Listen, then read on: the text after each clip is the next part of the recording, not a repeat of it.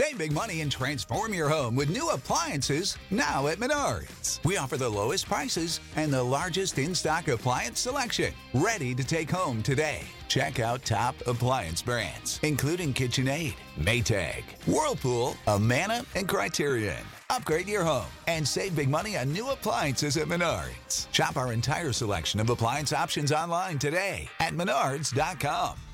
Save big money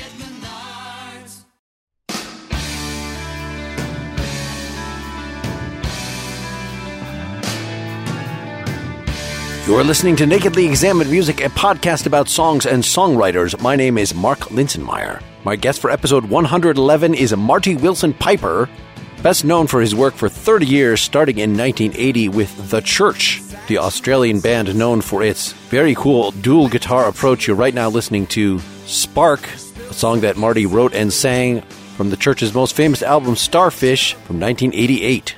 Now, Marty is not actually himself Australian. Since his departure from the church, he has run many simultaneous projects. We're going to be talking about a song called The Moon Drips from the album Afterlife 2019 by a project called Noctorum with Dare Mason and also his wife Olivia Willson Piper, who is present for this interview. You'll hear her chime in now and again. We're also going to hear an even more recent thing Dancing with Death from the After Death EP, which he'll tell the story of. It's a tune left over from the Afterlife sessions, also by Noctorum. Then we're going to look way back to a song called You Whisper from his second solo album, Art Attack, also from 1988, and conclude by listening to Forget the Radio from his 2000 solo album, Hanging Out in Heaven. To learn more, check out Marty Willson, that's Willson with two L's, piper.com. To learn more about this podcast, check out nakedlyexaminedmusic.com. And if you'd like to support what we're doing here, please go to patreon.com slash nakedlyexaminedmusic. Let's get going. The moon drips. We want to get right to the present. Forget about the mass of church material the fans want to hear about. No, until prepping for this, I didn't even know Noctorum existed. So this was a, a wonderful surprise that you'd been doing this very, you know, adventuresome. I want to say not ego driven. You know, the fact that it's a band name. Say a little about how this project came together. I know this is the fourth release by this and where you're at with this album briefly before we play the song in full and then we'll talk about it in some detail. I have a childhood friend, Dare Mason. We can't actually quite remember when we met, but we think it was 55 years ago. When I started getting into uh, playing guitar, he started getting into playing, and we formed a band together in Liverpool in the 70s. One thing led to another. He moved to London, I moved to London. We played down there together for a time in a little band that we had. He got interested in engineering, and I got interested in being a guitarist in a group. And he went off and learned his skill as an engineer producer, and I went off and learned to be a, a guitarist, songwriter, singer. And throughout the years, we sort of brought those two skills together and started making records. All right. And then where are you at by the Afterlife album? They're all kind of eclectic, but this one in particular and the song, folks would not expect a Spanish cowboy song out of you. So say a little about this. I mean, expect the unexpected, isn't that the phrase? I always wonder about how the Beatles were allowed to make the White Album, and people never said, which style are they trying to be? I wish they were a bit more focused because all this um, experimental stuff mixed with all these kind of occasional country songs and occasional psychedelic songs and occasional rock songs. I mean, who are they? What are they trying to do? These days, it seems because it's the subcultures have split, genres are broken. You know, country music guys can't get psychedelic, indie guys can't get lightweight, heavy metal guys can't be kind in their lyrics. Why does everybody have to be one thing or another? And I always felt that the Beatles were a, a prime example of making music, not making genres, not catering for a subculture that only liked one direction. And I don't mean the band.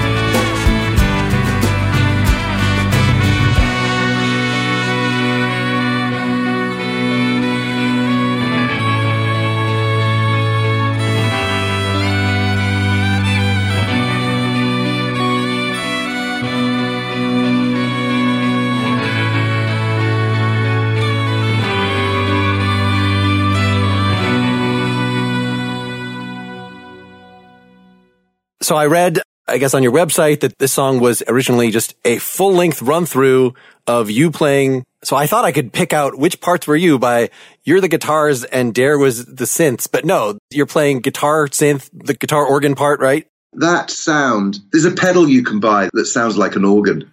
Okay. Uh, you can do a lot with pedals these days, although I do prefer to use amps. I play most of the guitars and bass on Noctorum albums and very, very little of keyboards, the occasional plink plonk. And Dare does some of the guitars and bass. He, he sings a couple of the vocals. I sing most of the vocals. And if we got some tricky keyboardy piano part, we get somebody in. Or if it's something, you know, pads and something reasonably simple, Dare will do it. As far as drums, I occasionally might play drums on a track on any project that we do together, very occasionally. But generally in the Noctorum records, we've got drummers in, proper drummers. So what was surprising about this was that that organ part apparently came first, that it was that and Dare playing the bass and Olivia playing violin. The basic track was a jam of those three instruments, right? So the actual arpeggiated guitar was an overdub as opposed to that being the foundation of the song. Well, that's often the way, you know. I mean, you, you've got to start with a foundation and it's not always a riff that comes first. It's not always an arpeggio that comes first. You can get an idea just by strumming an A minor, a D, and a G, you know, and then everything else gets added to it. And then in the end, somebody says, Hey, why don't we try this? And that try this ends up being the feature of the song, but it's inspired by the, the mood of the original idea.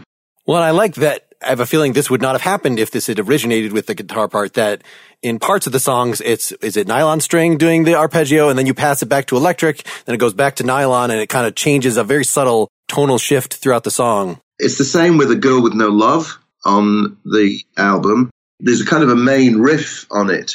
You know, it's got that main guitar riff on there. That has become the main part of the song. That was an afterthought. Actually, what sounds like the main riff of this song to me is actually the drum part, is that very brushed, tom intensive, but obviously that came slightly later in the process. I mean, was this from the beginning jam? Was this have sort of the Western flair to it, or was that something that during the arrangement process and the filling out crystallized? Well, the drums were put on later, yeah, because we probably originally played it to a loop. Sometimes we play to just a basic machine sound, a basic rhythm. Other times, Dare might have some kind of loop in the computer, which we sort of manipulate to something that we want as a basis for us to jam along to. And sometimes I pick up the bass and sometimes he picks up the guitar and we just jam along, you know, and sort of until somebody comes up with something and goes, Oh, that sounds like a good little thing that happens there between us. I mean, that's how it always works. That's how it's always worked for me when I'm collaborating. There's no special trick here or, or system which is unusual. When I was in the X band, the church, you know, that's how we made records. We'd go into a rehearsal room. The first couple of albums, the singer had had a four track tape recorder and he did lots of demos on there and we learned those songs. And then as the band went on, we started to realize that we could jam well together and we had a creative relationship. And the songs came out of the jams. You know, we'd get in a room, so somebody would hit an A minor or a G or a D or a B, and somebody would start playing a guitar part, and the bass would come in, and then we'd sort of all look at each other and go, hmm, that's really good. Why don't we do that again? And now we need another part. That's how it always works when you're in collaboration. So just to clarify with this, so the actual drum loop that you would have been playing to already had the no, no, no, no, no, no. Wait, wait, wait. Slow down. I'm not. I'm not saying it didn't. I'm saying it's irrelevant. Gotcha. Because it may not. I don't even remember what the original rhythm was. It could have been something with that. It could have been some, something that went boom, chat, boom, boom, chat. It, it all sort of disappears into hazy history once the actual song itself has been created. And once you've actually realized what you have, you go, aha, this is what we have. This is what this piece of music should do. This is where we should go with it. Songs develop rhythms develop, bass parts change, lead solos are one thing or another. The chord sequences could be different. The harmony vocal changes the feeling of the melody in the chorus. Everything changes. You might have an original idea, which you might sort of stick to, but you're changing everything every time. You're developing, evolving throughout the songwriting process.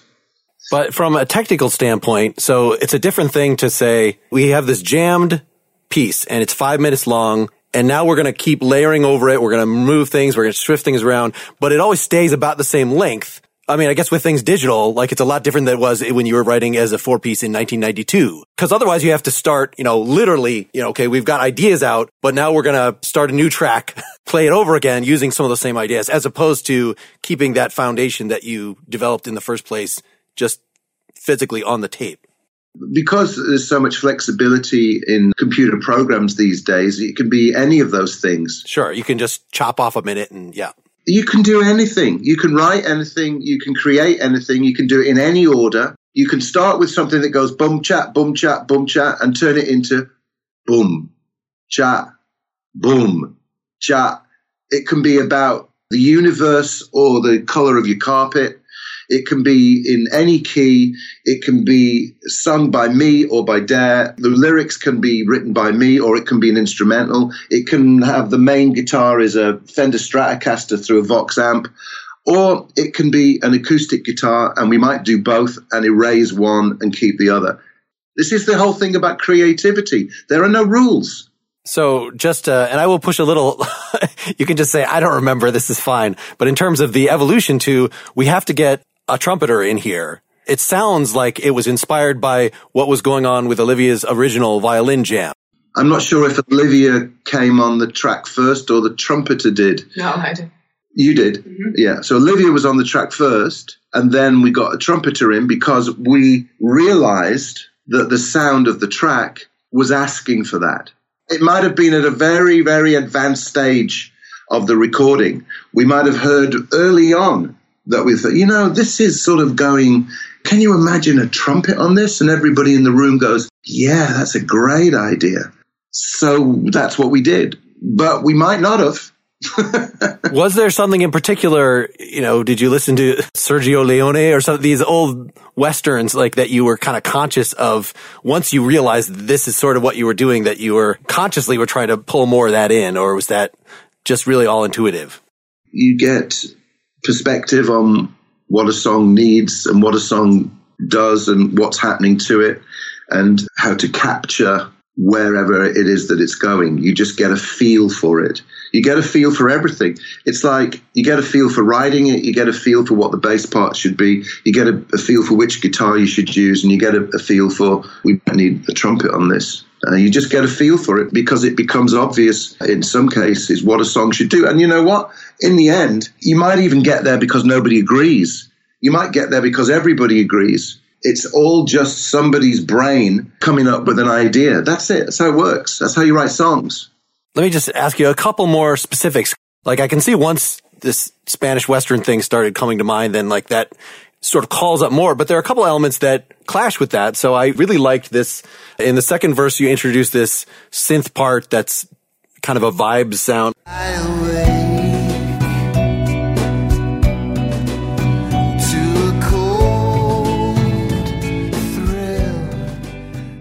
This little light vibes thing, which that's not really in the palette of old Western with trumpet and stuff, but it totally fits. We didn't write an old Western with trumpet. we wrote our own version. You've got to remember, in songwriting, we're all unique. We can all be in tribute bands and try and do Dave Gilmour guitar solos and Depeche Mode covers bands. But ultimately, as individuals, when we create our own music, we are unique beings. Consequently, our uniqueness blended with our unavoidable influences and our experience makes us create something that's not going to be like anybody else but us. Sure, bands do sound like each other, but a lot of bands don't, like a lot of songs don't. It's amazing when you think about songs and how many songs have been written. It's amazing how many formulas there are, even using the same chords and same atmospheres, perhaps, and they all sound different to each other. And that's because of the uniqueness of the individual. When we get to the very short chorus here, mm-hmm. it's really the vocal rhythm is what I was kind of wondering about because you've got this I reach you, but it's for the most part slightly before the beat. But then by the last one, you kind of, it's caught up. So the U is really pretty much on top of it.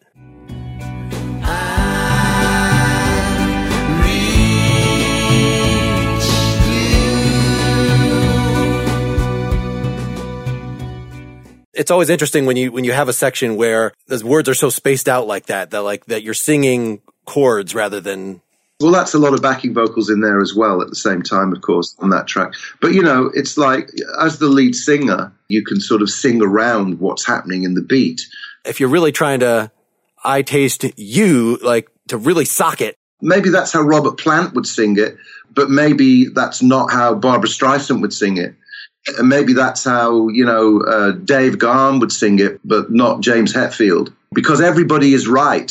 Every choice they make is their own, based on their own situation. Plus the random element, because not everything you do is thought out. Everything you do is a series of different reasons as to why you do it. Some of it might be experience. Some of it might be ideas. Some of it might be, oh, I'm just going to jam over this, see what happens, and the best ideas I'll keep. You never know. Yes, the last bit I need to ask about this is the bridge that when you stop, it has this wind sounds, a harpsichord solo with wolf noises. Like, was this elicited kind of by the lyrics were before this? And so this elicited, okay, we got to have things cut loose somehow. Or can you say a little about that decision making? It's uh, evocative and it's evocative of the lyric. It sounds to me like 18th century bohemian castles, black and white stormy nights. And there you have this interesting contrast between the Texas Mexican border and the 18th, 19th century mysterious, dark, cold night and the bohemian winter. That's what's great about the song. It manages to evoke different scenarios at the same time. Well, and that makes sense more of the end where you've got the violin soloing and the trumpet answering that. So two worlds come together. Yeah, it's funny. I mean, once I'd gotten it in my head, like, okay, this is, there's trumpet in this. Then when I was listening to the beginning, I thought I was still hearing trumpet, but no, it was, yeah, it was just heavily affected violin that sort of is made to sonically resemble the trumpet a little, but, you know, but it's different enough so they can pass back and forth later in the song. That wasn't on purpose. To us, we always thought it sounded like violin. And it's funny you should say that because people have said, people haven't sort of realized that it is violin at first. It's just the pickup straight into the. Yes, because it's being played from directly from a pickup straight into the desk instead of being mic'd up as an acoustic instrument. So it has a certain sound about it. But then when you analyze it and you sort of really listen closely, you can actually hear that it's, you know, an instrument that is bowed and not blown. It's time to pay the bills and hawk some sponsor product. The mission of Mack Weldon is simple to make sure all your basics and beyond are smartly designed and shopping for them is easy and convenient. The things that are essential for you to wear should be easy to buy. They designed their own premium fabric so that Mack Weldon will be the most comfortable underwear, socks, shirts, undershirts, hoodies, and sweatpants that you will ever wear, and even have a line of silver underwear and shirts that are naturally antimicrobial, which means they eliminate odor. I just received a package this week from Mack Weldon that included a woven boxer, a Pima crew neck t-shirt, a warm knit pajama pant, and the 18 hour jersey boxer brief. I think my favorite of those was the woven boxer. I got mine in crimson origami. There are many patterns and colors. All comfortable, all great for layering, for lying around the house, working out, etc. The website's very intuitively laid out. They are very specific regarding what the sizes mean in terms of whose bodies they will fit. And as I have learned, the return policy is generous and super convenient. In fact, if you don't like your first pair of underwear, you can keep it and they'll still refund you, no questions asked. So whether you're stocking up for yourself or buying gifts for your male friends and relatives, actually there was a duffel bag I got for my wife that she was very excited about. Head to mackweldon.com and enter promo code EXAMINED for 20% off your first order. That's mackweldon.com, promo code EXAMINED. This episode is also sponsored by Masterclass, with over 65 wide ranging class offerings in music, in writing, film, fashion, science, business, sports, cooking, and more, all masters of their craft. Man, just the writing category alone blows me away with Margaret Atwood, Neil Gaiman, David Mamet, David Sedaris, Joyce Carol Oates, Judy Blume, and more. This week I took a look at Timbaland teaches production and beat making, a style of music that I don't make, but this was super, super fun. And I really might actually try making some music using just looping. I love his starting point where you make a beat with your mouth. That's the first step. And he explains, and the accompanying course material will remind you all the technology that's involved, all the different types of effect. So this is like the sixth music class I've looked into, and there's still a lot left. An all access pass to these classes and all the other 65 classes would make a great gift for someone in your life. Because I guarantee anyone you'd be thinking of getting this for, there is at least one, if not many names among the instructors that they're just going to be super excited about, whether it's Bob Woodward teaching investigative journalism, or Jane Goodall teaching conservation, or Gordon Ramsay teaching cooking. There's something for everybody. For a limited time, when you buy one annual masterclass all access pass for yourself, you'll get another one to gift for free. Go to masterclass.com slash examined to get started with this limited time offer. Buy one all access pass and get one free to gift at masterclass.com slash examined. Let's get back to the interview. Well, let's get the second song out there. So Dancing with Death, this is from the same sessions, but it's actually going to be on the After Death EP. Do you want to introduce that project a little bit and why you're doing it uh, before we hear the song? Well, the After Death EP is we decided to try and uh, recover somewhat from the PledgeMusic bankruptcy. We raised a certain amount of money and we didn't get half of it, but we still decided to manufacture, mail out, do all the artwork, master, you know, all the stuff that it takes to make a record. So by the time we'd actually sent it all out to everybody that had pre-ordered it um, through the campaign, we sort of found ourselves financially a little behind the eight ball because uh, there was a lot of costs involved in doing that, and we didn't get the money to do it. So we did it off our own backs the label, the musicians, everybody involved. So we decided after Pledged Music finally decided that they were going bankrupt, which we knew was going to happen always, that we would come up with some kind of plan to try and recover some money that didn't just directly ask people who had already paid for the record to just give us money because they already had given us money. We, I mean, we'd given them something good and they'd given us some money to do it.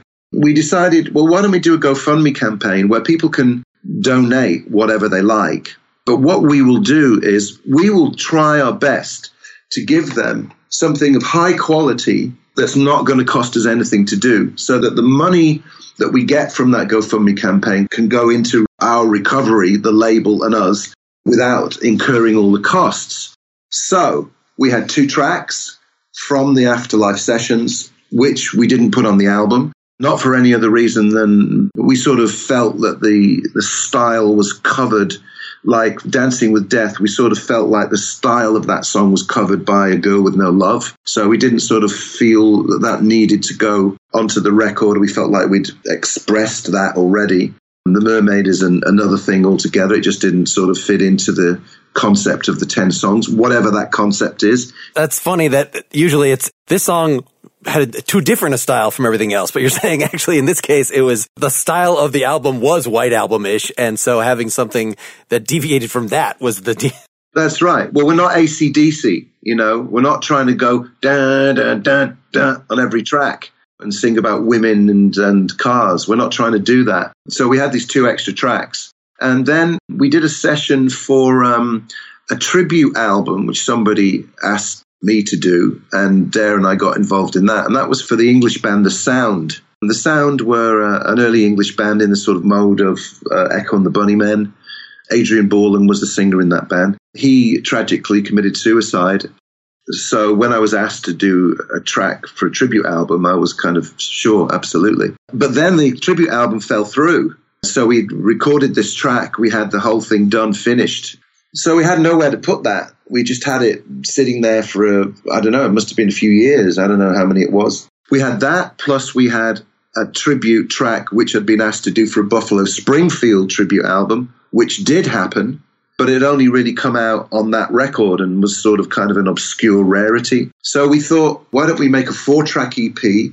All the songs are already recorded and mixed. So there's no costs incurred with making these tracks. And then Olivia, who draws and paints really well, came up with the idea of a mermaid skeleton. So she painted a mermaid skeleton.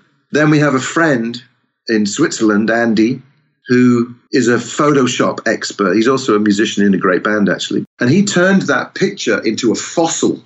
So it looked like the fossil of a mermaid. So what we had was we had four tracks that we believed were quality tracks, and we decided to do proper cover art with you know graphic design with sleeve notes, but we didn't want to incur any of the costs, so we made the whole thing downloadable. So you could download the tracks, you could download the artwork, you could make your own CD, you could even download a poster of the cover if you wanted to. And that we felt was giving the fans something of quality that they could donate towards without us having to incur the costs, which would put us back in the same position as we were before. And that's how it came about.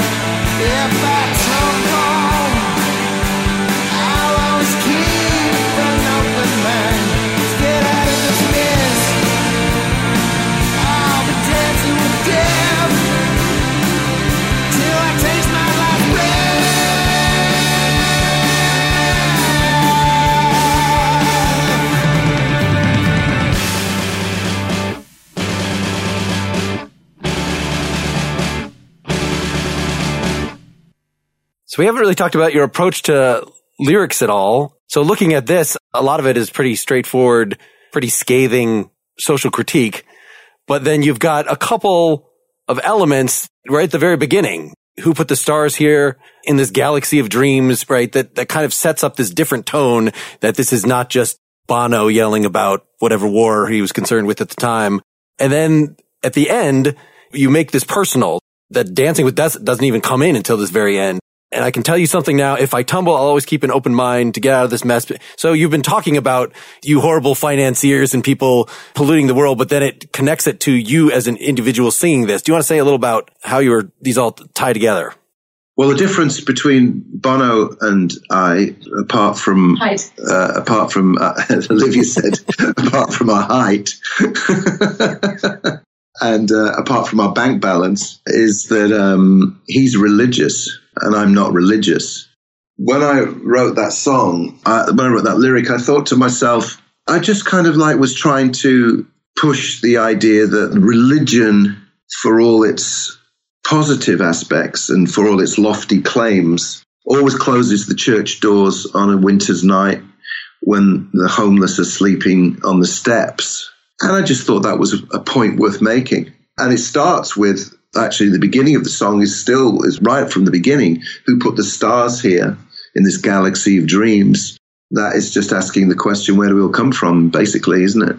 And when you're thinking about which song is going to have which lyrics, again, it's hard not to, to think of U2, just in the connection of there is delay on the rhythm guitar and you're singing in a soaring way. Like beyond that, it's not a retread or anything like that. And there's whole other parts of this, that this bridge that are, you know, very, and the lead guitar is definitely coming from a different place in this, uh, this, out of this mess, dancing with that, like where, where it reaches the climax at the end of it. I was actually thinking the Who, you know, kind of from the Tommy period so for this, like, what was the order? Did you have lyrics first?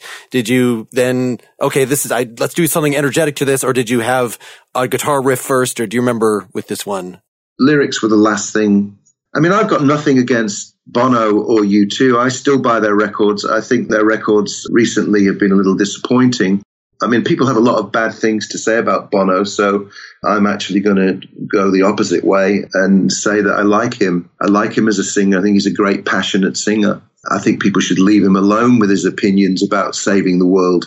I think we should encourage people to save the world. And if you think he's a, a tosser for speaking out when he's a millionaire, then fine. But I don't think there's anything wrong with his positive attitude to trying to make the world a better place. I got no problem with that at all.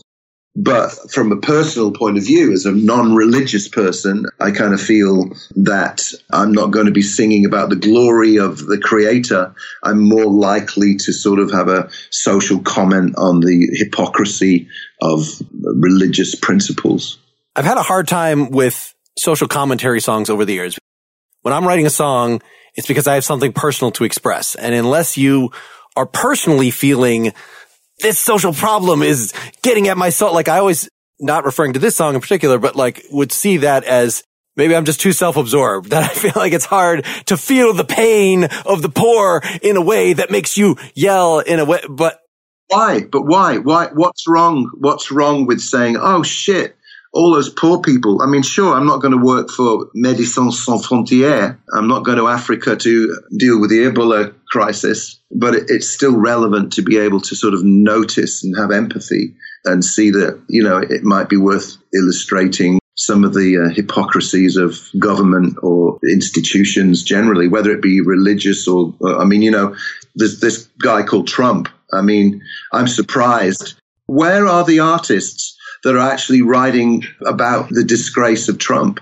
I'm sure we could come up with a, a few Google searches. We could probably come up with a top 10 list of uh, people writing that. But that does seem like, again, if you are crying out against something with your very soul, you're sort of letting it in, internalizing it. I don't want to do that with Trump. Like specifically, you know, I would rather in that case focus on kids in cages and sing about their plight rather than my vitriol. It's a, but One is caused by the other. You can't help but aim at the cause rather than the, the end result. It's like we all, as writers, observe the universe and describe it as we see fit. And, you know, whether you're uh, Bono or um, Morrissey, Morrissey's another one who's pretty good at although there's some serious issues with him and uh, his racism at the moment. But um, he's pretty good at um, describing social issues, always has been. And some of the great lyrics of the modern era about these things have been written by Morrissey, I believe. So what I liked about this song in this respect is that in that last verse, you connect that to kind of explain what state of mind you're in that you're singing about these public things by making it personal. Do you want to say, is there any literal meaning this, uh, that I'll be dancing with death? Like sort of what does this mean in connection to the rest of it? It means that when I go to meet my alleged maker, Sure. I'm not going to die in fear of what may happen after my death. If I have to dance with death itself and not be sent to a cloud to play a harp, then that, I'm just going to have to face up to that. For example, I don't believe that people who have spent their whole lives believing in God get to go to heaven.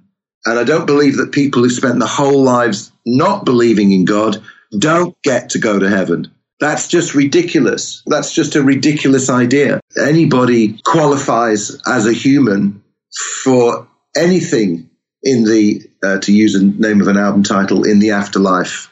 What you do on earth, the circumstances, whether we just die and go boomf or whether we go and sit on a cloud, uh, it, it's irrelevant to how you lived your life, I believe. Because some people are, have mental issues, some people have had terrible injustices done to them. Some people have been lucky, some people have been selfish, some people have been kind and given everything and been hit by a car and just, it's not fair. So I, I can't believe that at the end of everything that uh, somebody's going to then judge you.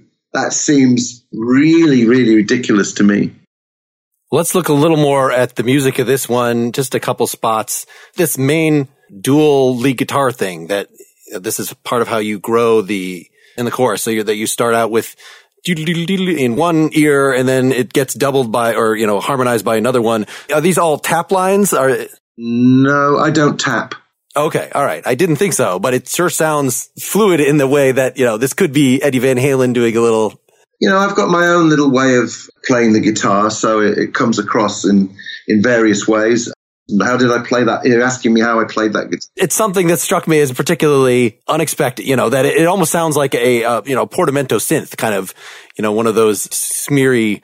as a guitarist that's been playing guitar for a long time, you're always exploring. I mean, I'm a self-taught guitar player. I'm a guitarist who um, never did anything other than play by ear. I don't know much about theory or scales or any of that kind of stuff. I just know what I know. I could be messing about with the guitar, and that's why I'm always talking about anything can happen. Well, I do these online. They're called um, songwriting and guitar guidance sessions and I have a, a whole stack of what I call sessioneers who come to me to help them evolve into better singers, better songwriters, better guitar players.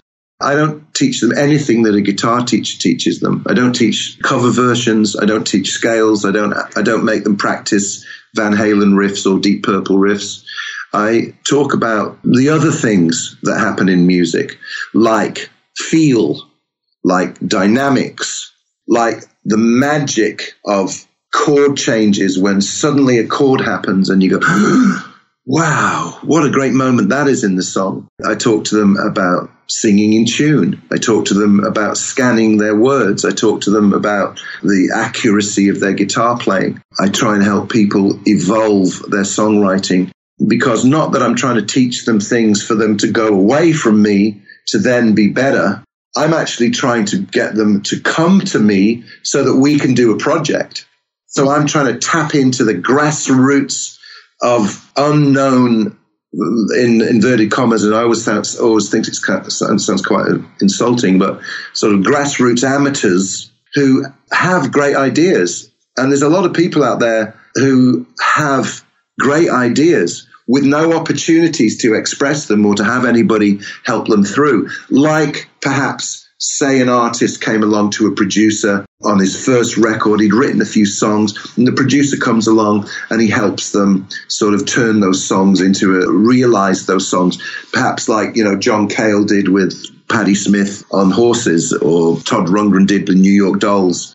like people who have experience recognizing the talent in somebody else, then helping them evolve into something cool without a record company involved. And of course, they have to pay me for my time to get involved with them and help them through. This is just an idea that I had, which is which is turning out really well. And one of my sessioneers has now got to the point where we started working on making a record with him. But it didn't start like that with him. He started off as a guy who needed a lot of help. Well, this certainly is in line with just how many projects you're involved in these days. Has that been kind of something that's grown slowly over time? It seems like, would you have thought when you were doing the church and like, okay, now and I have extra songs, I'll put out a solo album that you would 20, 30 years later be branching in what you've got like four different projects that have albums within the year or two. Well, it's more than that. Somebody asked me about that today. I think it's eight because I've just finished working on the the second Moat album, which is a collaboration with my Swedish friend Nico, who plays with a quite well known Swedish band in Scandinavia called the Weeping Willows. So that's one, and then we have the Noctorum project, and then we have Olivia and I who play and tour together as a duo. Me playing twelve string guitar, her playing violin. Then we have, we've just releasing an album November the 8th, which is an instrumental album with a band called Atlantean Flood. That's coming out November the 8th. That's made. Then I'm a member of Swedish progressive rock band Anecdoten, which I'm going in 10 days to work with them and do a show in Norway. You're a full member. You're not just guesting occasionally. I've been with them for five years now. They've been together 25 years, but I've been with them for, and I'm involved in all things to do with Anecdoten, yeah. Then I've just been asked to play with the Wild Swans, who's a band from Liverpool. Paul Simpson was the original keyboard player in the Teardrop Explodes, and he's got a band called the Wild Swans, and he's made a record every few years since the early 80s. And me and Ricky uh, Maymi from J- Brian Jonestown Massacre and Edgar Jones from, I guess he was in the Stairs, Liverpool band. We're making a record in November in Liverpool. Plus, I've just been in the studio with um, Jerome Froese from Tangerine Dream, working on something. There's also, I just sang backing vocals on the new Diesel Park West album. I like to collaborate, you know, I like to collaborate. I like to work with people. I also don't mind sitting around and making a solo record and writing the songs by myself on a 12 string acoustic. I like it always. A couple of years ago, I got asked by my friend Arno to go on tour with him and play bass. He's French. So I was a bass player in a French band for a while that's great. This is all experience. You know, I produced an album in Texas for Salim Nourallah, who's a uh, solo artist down there with a band. I play guitar on it. And that album's going to come out sometime next year. So I got tons of projects going on because collaboration and putting two personalities together who get along, apparently chemistry works well when people don't get along. The myth is. But actually, collaboration works really well when you do get along it can work well temporarily when you don't get along. There could be an interesting friction there, but yes. People always sort of glamorize the friction, but you can be best of mates and still come up with great music. That's what I'm saying. I just, I just like to sort of get away from the cliches of how it works. You know, oh, they hated each other, but oh my God, the music they make so amazing. You know, I don't think it works like that. I think it just works because there's a chemistry and you're honest with each other and you can come up with good ideas together and it just works. We want to bring a third song on here. You Whisper, which I know it was from the Art Attack album, solo album, 1988. So this was your second solo album, but the first one that it seems like there was a sonic leap. Like was the first one more demo-ish or, or am I just making that up? The sonic leap in the second album was more made by the lack of instrumentation. You can make a sonic leap on a record if you do less because on the first album I used a lot of drum machines and made it at home on a four track and I used the Sydney Morning Herald as a snare drum. So I was hitting a hitting a newspaper to get the snare drum because the primitive drum machine I had didn't have a setting where I could get a snare to hit where I wanted it to. So you know that was really homemade. But the second album was simply made on an eight track in my manager at the time's office and just the nature of the songs was much more acousticy and simple. It was just a matter of recording a 12 string acoustic, doing the lead vocal, and then augmenting it with other instruments at hand. Some of them are more, you know, sophisticated productions based on facilities that we had. It was a very primitive area for drum machines at that point. There's a couple of machiny ones and there's a, quite a few acousticy ones. But the reason that it sounds like a sonic leap is because it wasn't made in my front room with a drum machine from 1973 and a newspaper as a snare drum. It was, you know, it was one step ahead on the drum machine department. And a few of the songs are more acoustic. So if you're just playing an acoustic guitar and recording it well, because Dare was doing it and he had all his experience of being a producer engineer, and me singing it, then it sounds more, I said before, I don't really like the word amateur. I don't really like the word professional either but it sounds more professional. Sonically, it sounds more acceptable, let's say, whatever that means.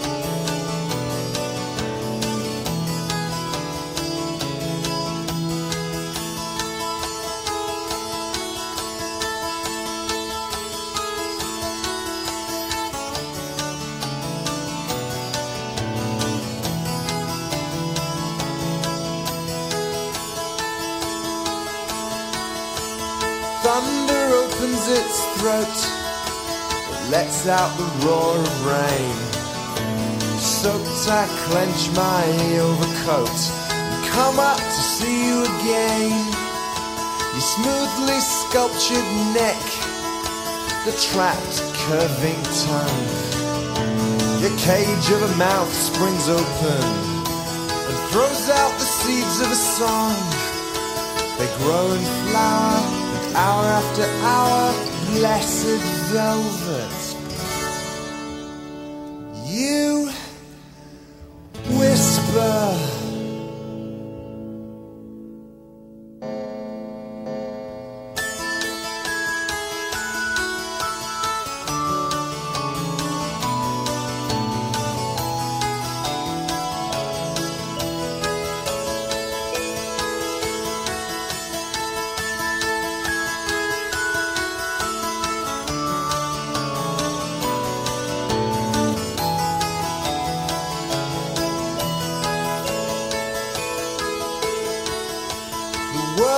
Slave to your look, your shapely arm and tears, your marzipan skin in a crystal stare, your chocolate box of fears, the load off my mind, the pointed beating pulse, stabbing instead my thumping head.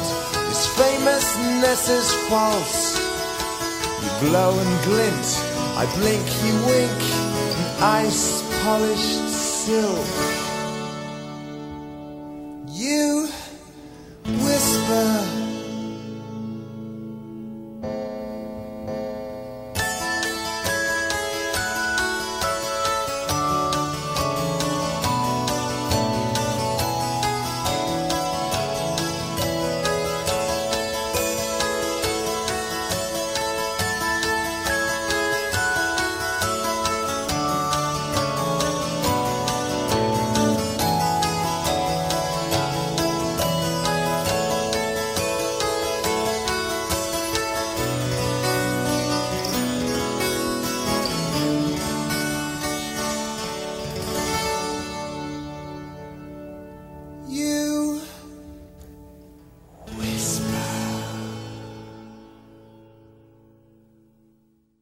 So this is definitely one of my favorite solo tunes of yours.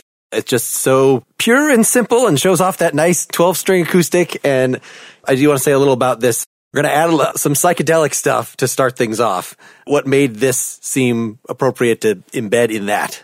Well, I don't know. We just thought it was like a musical nursery rhyme with that chord progression. And it's this great descending chord progression that just goes all the way down and never stops on the 12 string acoustic. It's one of the, I mean, when I do the sessioneer thing, it's not like I don't show people songs of mine. That is the most shown song that I ever play to people. That's the one people want to learn the most. I mean, there's a few expand songs that they sort of want to know what the riff is and how to play it, but that is the most popular one. And it's kind of like got a bit of a flowery lyric and a sort of a, a nice childlike mood, some kind of English nursery rhyme quality to it. It does. It also has at least some of the individual words and phrases are kind of a little creepy. that the crapped curving tongue, the cage of a mouth springs open and throws out the seeds of a song. Oh no, it's nice, but it's it's still got this lizard and your marzipan skin. Don't fairy tales always have a macabre sure, sure. twitch in them? Yeah, Olivia mentioned that you thought maybe this one was a particularly good one to talk about the chord progression in particular. So, I mean, is there a story in terms of your coming up with this descending thing? Was there a particular kind of classical bit you had in mind? Was this just something your hands wrote autonomously? Oh, the guitar is coming. Well, here we go.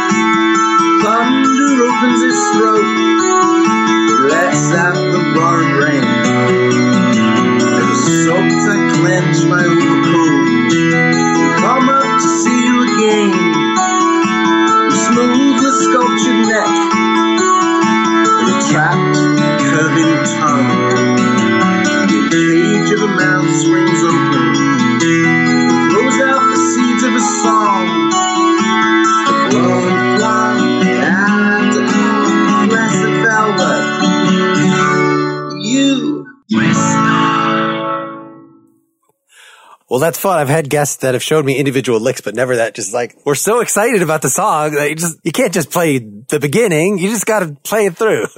Yeah, see, if you know, I've played that song a thousand times. I can play it through. Almost the most instructive thing to me is that you do everything with a flat pick. You know, I have my how to play 12 string Roger McGuinn video and he does everything with finger picks, which is the one thing that I've never really been able to get comfortable with. We all sort of develop our own style, don't we? I mean, that's the thing. That's what's fascinating about guitar players. That's what's fascinating about all musicians, but you hear it a lot in guitar players. It's a very expressive instrument, a creative and expressive instrument. You hear different tones, you have to hear different approaches, you hear simple, you hear technical, you hear acoustic, you hear electric, you hear big fuzz boxes and clean sounds, and everybody sort of sees it a different way, and that's why the guitar is such an amazing instrument. Well, that's such a nice basic riff and, progression because unlike, for instance, the noodly stuff that is the main part of Dancing with Death, which I'm like, I don't even, I can't even picture what you're doing with your fingers exactly. This one is just, if you like doing arpeggios, it just, okay, change the bass note, walk it down a little bit. Like it's, it's very, It's clear. yes, it's very clear and it's hard to do that in a way. I was going to say that doesn't seem derivative because, you know, anything that like is so natural and clear, you figure somebody else must have done exactly this. But when you're in the middle of it, like you don't think about that and nothing is coming to mind. So it's just, it's the kind of thing that your hands love to do. That's right. It's about uniqueness again, isn't it? I, I can't help being me. I can't help my influences either, but I can't help because you know I have 50,000 records in the in my in deep music archive. So I'm extremely influenced by music and other artists and bands and songs and stuff. But I perhaps because I have so many records and have so much appreciation of so many different things, I manage to sort of create a mixture of all those things in my own work that uh, it just doesn't come out as sort of directly derivative of one particular person or thing or style, you know. So this is actually a very good transition. We're just going to introduce, we're not going to talk about little chunks of it, but Forget the Radio from Hanging Out in Heaven 2000, which I know is just been re-released on vinyl. Yeah, on Record Store Day this year, yeah, it came out on vinyl. Again, it's, it's a, well, it's a more beefy arrangement, but it's such a, just a pretty bright song and the lyrics, you know, the message is very clear. There's nothing, no questions are coming to mind of, you know, what would inspire you to, you know, it's, it's funny that this is such a poppy thing, you know, in terms of it's so accessible, but the theme of it is radio is stupid. And, you know, the fact that everything on the radio has to be this, like, whereas this could be a radio single, which would have been a hilarious irony. Yeah, that's right. But, you know, obviously it, wasn't a worldwide hit. Perhaps it was the lyric or perhaps it was just wasn't a hit. I don't know. But the thing about it is that I always thought, I mean, it's changed with the internet era, of course, because you can listen to sort of uh, a lot of interesting stuff on the radio these days because there's so much out there and so many sort of tangential, yeah, I can't even say, out there at, at the moment. So you can listen to northern Norwegian Arctic folk. You can probably find a station that plays it. Or if you want to listen to a psychedelic salsa, you can probably find a radio station that plays it. But it didn't always used to be like that. I mean, there was a period in the 60s when radio was amazing. Radio 1 in England, which started in 1967, was playing a mixture, the transition between the old school and the new school of, of 60s pop was met with radio was so kind of middle of the road. And then the move came along and the Kinks and the Beatles and Amen Corner and the Small Faces and the Herd and Pink Floyd, you know, and there needed to be an outlet for it. So when you put on Radio 1 in 1967, that's what you heard. You probably heard a little bit of Engelbert Humperdinck as well, but generally it was kind of like a station that was designed for the sort of the, the pop audience at the time. As a result of pirate radio, Radio Caroline, Radio North Sea International, and perhaps Radio Luxembourg in Europe in the 60s. So it started off radio as a great place to hear hear music. And you might say, well, sure, but they were still just pop hits of the day. That's true. But as it got into, I think the 70s radio in America was probably responsible for realizing how important radio was to make a hit because that's where people heard music. But then it sort of became very corporate, didn't it? You know, and everything's gone corporate until the internet, where, as I said before, where radio has now sort of branched out into playing any kind of thing you want. But the corporations kind of got hold of radio, and especially in the 80s. I mean, the whole payola scam of the 70s, you know, that was all about here's, you know, I'll give you $5,000 if you just play my song on your radio show. Consequently, there was a few records that were hits because the DJ got some money for it. But having said that, Led Zeppelin, how much were Led Zeppelin on the radio in 1970? Not having been alive, I, I couldn't tell you. I was dramatized that the way in the late 80s and things as I was a teen figuring this stuff out is that it was the Beatles' fault that they were so popular that they could start doing weird stuff and that would still get on the radio. And that had a cascading effect that for at least four or five years after that, that's why prog could actually be a thing and not just a fringe element. Why Yes could have been a popular band that it was all coming out of this. But what's wrong with that? You know, I mean, the thing is, is if the Beatles showed that you could do more than a three minute pop song, then that's got to be good for music. That what progressive rock did was made it an exploratory thing, you know, and there's room for everybody. This is the thing that gets me about people and their opinions about what's good and what's bad. There's room for everybody. If you're into Mariah Carey or Taylor Swift or Billie Eilish or Missy Elliott, great. If you're into Yes or Joe Satriani or Van Halen, great. If you're into Ray LaMontagne or Patti Smith or Wolfgang Amadeus Mozart, great. There's room for all of you. And whatever your opinion is, there's no point having somebody who likes Mozart give you a critique of Billie Eilish. Their opinion is irrelevant. You can't have somebody who's into Patti Smith telling you what they think of Metallica. There's just no point. It's like if you've got an electrical problem in your house, you don't call a fisherman. Well, this could obviously start us on a whole separate discussion about the relationship between pop culture and No, but the thing is, it's not a long conversation. It's very straightforward. You like things or you don't like things. So things can be more catchy and things can be more complicated. Great. Go for whatever it is you like. All I'm saying is with forget the radio is, is there was a time, back to the point here, there was a time when the last place you would go to find music that you might find interesting or like, the last place you would go was the radio. No, I, I definitely grew up on that. I will just tape every single thing from the library rather than rely on the radio. But there's something a little bit to mourn about the loss of a, of shared cultural touchstones that as, as horrible as it is to be beset by commercial jingles and things and have those become your subconscious out of which, like, at least it was something. Whereas we're in the fragmentation, of course, this opens it up so anybody can listen to anything and that's wonderful. But it also means that there's not a common set of stuff. You know, there is something lost about that. Even if it was crap, that, you know, I guess the common set of stuff just comes in different areas, not so much music. You know, that's why maybe music is less central to the culture overall as compared to TV now or something. Young people don't want to watch television. Oh, yeah. So even that is falling apart. But it's not falling apart. It's just changing. It's evolving. Sure. It's just got to be that way. You know, there was a time. Did you have a telex machine ever? This thing called a telex. Did you ever have a fax machine? I've been around them in offices. Yes.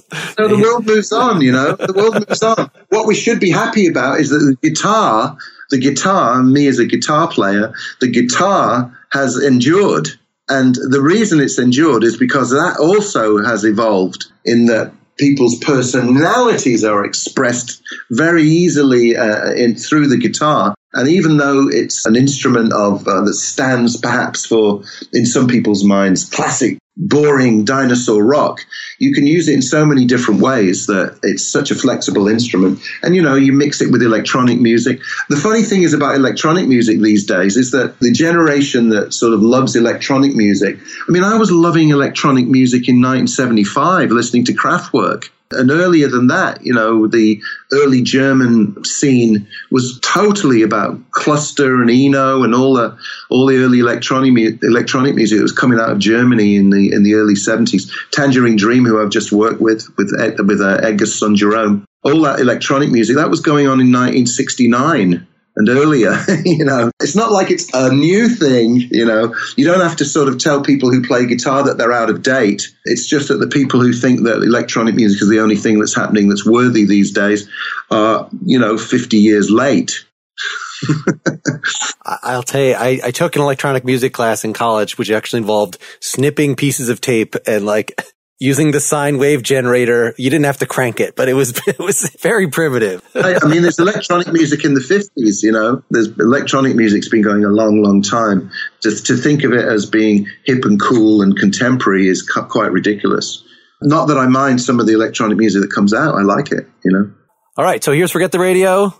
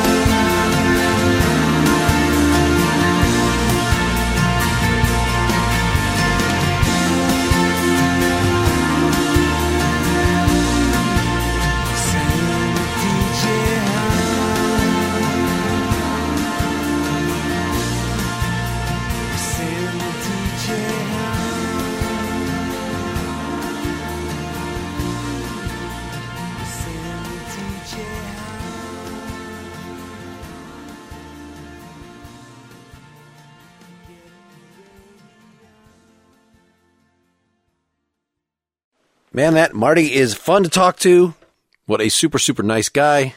Remember, you can find his various projects at martywillson-piper.com. That's with two L's in Willson and, an, and a hyphen between Willson and Piper. It was a little challenging talking to Marty in the way that I do, because as he said at the beginning, any sort of way of putting music together is possible, and it all vanishes in the mists of time. So he's definitely not one of those guitarists that I could ask him to coherently explain, like, how did you come up with this riff on the guitar? It's just, I sat down and I messed around with it and there it was. Which of course is how things generally work. And probably the guests of mine that articulate something more definite are making it up, but that's entertaining too. If you'd like to hear more of this podcast, please go subscribe at Apple Music, at Stitcher, wherever you get your podcasts.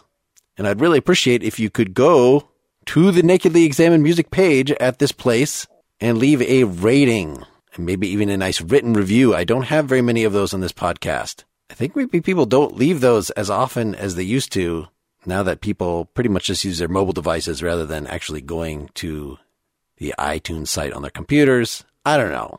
So your feedback, your specific words will actually make a difference. And of course, I also don't have that much listener financial support. You can always do that at patreon.com slash nakedly examined music or make a one-time donation at partiallyexaminedlife.com, partially examined life being the parent podcast to this one that funded us through quite a few years before we actually started getting commercials on here. If you sign up at Patreon, you'll never actually have to hear me read any of those commercials because I post an ad-free version. My next episode will be with Radney Foster, whom I had not heard of, but he was very big in the country world in the early 90s and has just gotten better over time. He's another guy that writes songs and then stories to go with the songs. Really cool guy. Come back and check that out. I recorded three more since then. We're going to get some more British rock. We're going to get some more country, but a lady country singer. We're going to get more in the generally extended King Crimson universe with Julie Slick, the bass player for the Adrian Belew Power Trio, who has her own band Echo Test and is just freaking amazing. I also since then recorded another really interesting guest and the recording crashed, so you'll never hear that interview. That was super disappointing. Maybe I'll try to get him again after the Christmas holiday. I hope your year is continuing to go well, or if it's not, that music is providing a soothing balm for you. I appreciate each and every one of you listeners. Please feel free to reach out to me at mark at nakedlyexaminedmusic.com if you have feedback, if you have suggestions about the show, if you have guests to put forward, if you are somebody who might want to be a guest. I love hearing from listeners. Most of all, keep on musicking. Until next time, this is Mark Linsenmayer signing off.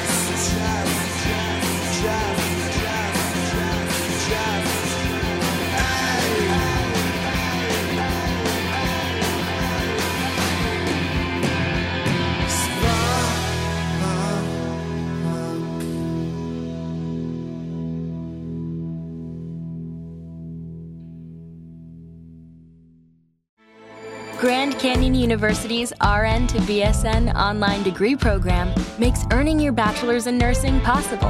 Balance online coursework with local in person clinicals to position yourself for potential leadership opportunities in the time you have from wherever you are, leaving room for what matters. Achieve your goals with your personalized plan and team behind you.